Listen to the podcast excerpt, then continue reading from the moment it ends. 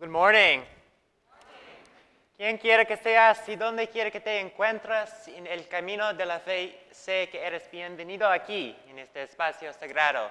Whoever you are, wherever you find yourself on the journey of faith, please know you are so welcome in this sacred space. Today, we welcome the pastors, the ELCA pastors who are joining us for the Executive Skills for Pastors class, which is a phenomenal ministry that the university puts on and the Office of Congregational Relations and Mission and Identity put on. They are learning all sorts of stuff that will assist them in their ministry for years to come.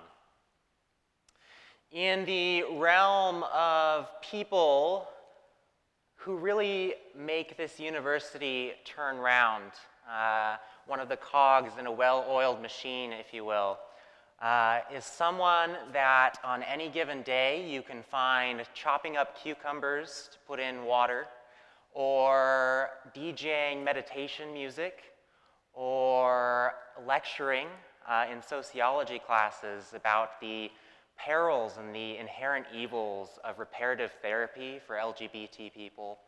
His name is Gregory Davin, uh, and his father passed away recently. And so we are praying uh, for healing uh, in this time of grief for him. Uh, as you entered in today, you might have seen little flyers next to the bulletins. ELS, I believe it stands for English Learning Systems. Everywhere else it's ESL, it seems, uh, English as a second language. Uh, they are in desperate need of host families uh, for international students uh, and that's, that's a commitment that can last anywhere from two weeks to a year. And you get to choose.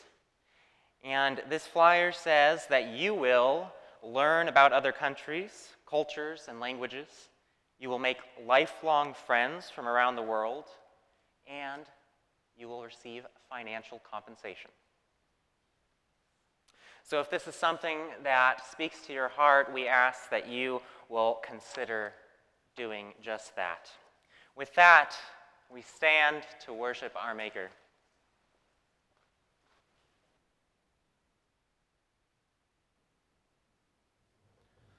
Good morning.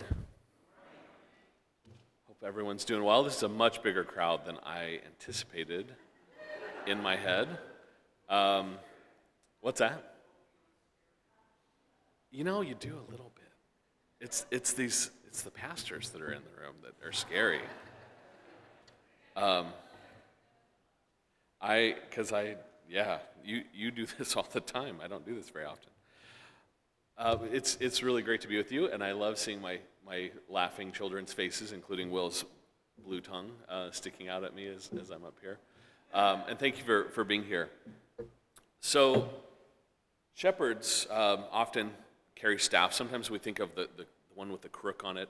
This is uh, not a gift, but a, loaned walking stick that Paul Whitman, happy birthday, Professor Paul Whitman, um, let me borrow today. Um, Moses was out as a shepherd, uh, raised as a king, but sent away, raised as a shepherd with his father in law and his, his wife, was out uh, tending the flocks when he came across a burning bush. Um, Th- through my studies at Cal Lutheran, found that there's actually an interesting detail in the Quran about this incident that's not in um, the Bible.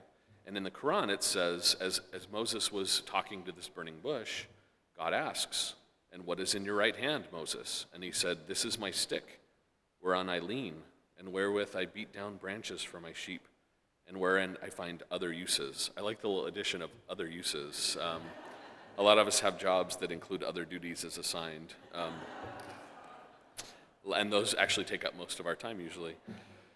Uh, thinking about Moses as a, as a shepherd, going and defending his flock from threats from other people, making the way uh, steady for them. Well, then what God does with that staff is pretty amazing. He turns it into an instrument of miraculous wonder. Uh, when Moses confronts Pharaoh's magicians, turns into a snake bests them in a feat of who's more magical and who's more divine. Um, at one point, he uses it to separate the waters so that the people can travel on dry ground. and he also beat the ground to unleash a spring of fresh water when the people needed water. So I think Psalm 23 is telling us that there are, there are staffs and sometimes tools and gifts that we ourselves already possess that God then uses to help us. Uh, so in some ways, we're kind of helping ourselves because we already have the raw materials, the things, the stuff of, of miracles, and sometimes just need a little bit of intervention to make that work for us. There's another incident um, of Moses' life that's really interesting. And Moses is a conflicted guy, so I always have some trouble because this next one is actually, the context of it is one of violence, of the people coming into the land and warfare and strife and some killing. But there's a, there's a point where the, the battle is raging, and God has said, as long as Moses, you have your hands up, the people will win. If your hands fall down, the people lose. And the battle w- wages on like this. And in Exodus uh, 17, it says, And it came to pass when Moses held up his hand that Israel prevailed. When he let down his hand, Amalek prevailed. But Moses' hands were heavy. So they took a stone, put it under him, and he sat thereon. And Aaron and Hur stayed up his hands, the one on the one side, the other on the other side, and his hands were steady until the going down of the sun. So to me, that says, yes, we have physical instruments, we have our talents, we have things that maybe God can help us with, but we have friends. We have the people in our lives who become angels, who become divine because they're there to support us and help us. Um, I, I, was reading in, um, it's called the Survival, Survival Guide through Mindfulness or something like that, through the, the Buddhist monk Thich Nhat Hanh. And he says, we can love people from a place of understanding and compassion, not just out of need. When we love someone, we have to see that we are one with that person. Their suffering is our suffering, our suffering is theirs. We can't exclude the other person from our own happiness and suffering. The safety and integrity of the other person is our own safety and integrity. The body and mind of our loved one is a sacred space that needs to be respected. Only then can there be true love. And he goes on to say that we can actually practice this. Sometimes you think people are just born with empathy, they're born caring about other people. That sometimes there's some children who, when they hear a, a cry of another child, just instinctively help, and maybe other kids ignore it and run off or steal their toy while they're not looking. Uh, but this is something we can learn. He says, we can practice to increase our loving kindness, our compassion, joy, and inclusiveness. These are the four elements of true love that can help our own happiness and the happiness of others to grow. So we have Moses' staff. We also have the, the strength of others. And how many times in our lives have we had to depend on those? I know in mine, I think that I've probably depended more on the strengths of others and received comfort, the kind of comfort in Psalm 23, uh, through family, through loved ones, through strangers, that uh, they become God's hands in God's work. The other uh, thing I, th- I, thought about as I was preparing this was through my former faith tradition, or the faith tradition that I grew up in. Uh, the Book of Mormon starts with kind of a reverse exodus. People are driven out of the promised land, out of Jerusalem, and go into the wilderness.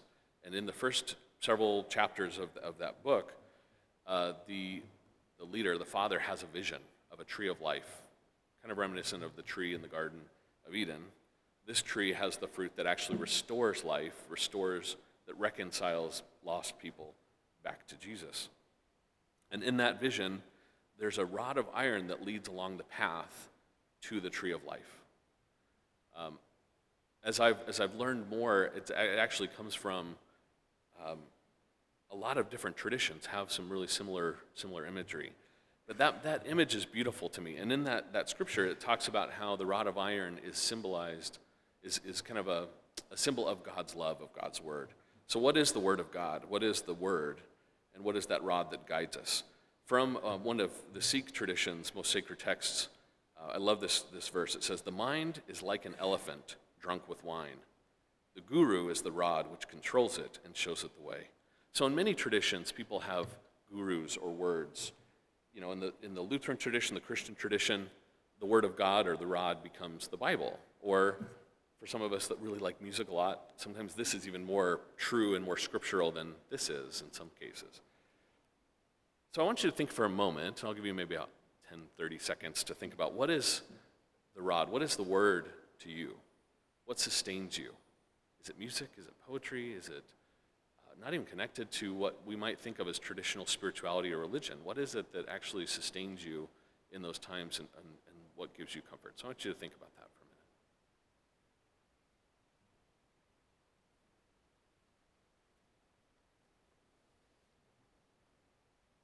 Does anybody have anything they want to, they feel compelled to share? It's summer chapel. We can ask for audience participation. Anyone? What's that? Be in the mountains. You probably want to take one of these with you. Paul has several, apparently. uh, being in the mountains, that can be your word, that can be your guide, that can be your staff. Others? Large bodies of water, okay? Like big lakes, oceans, okay? Love it. That can be your staff. That's what you hold on to and what you, what you lean on.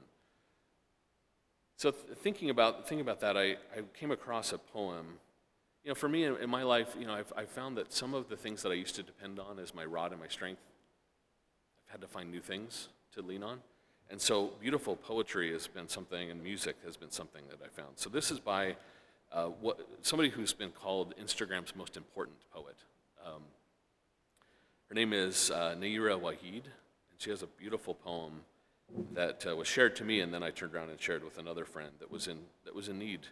But it's it really is true, and to me, this is the word. So if somebody asks me what the word of God is, what the rod of iron is, to me, this is the word.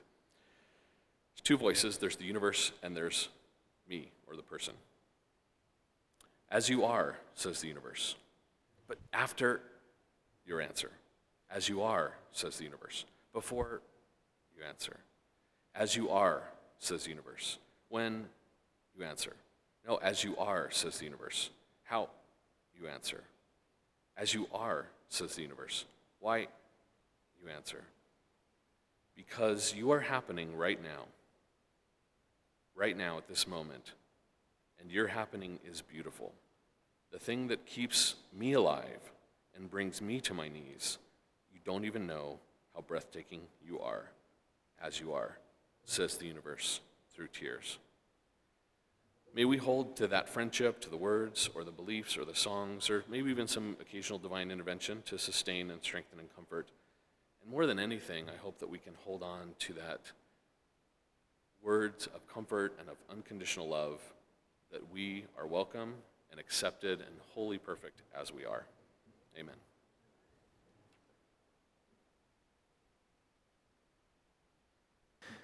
As we continue in our summer chapel series, Psalm 23, each week we explore a different translation of the psalm. The Lord is my compass and my courier.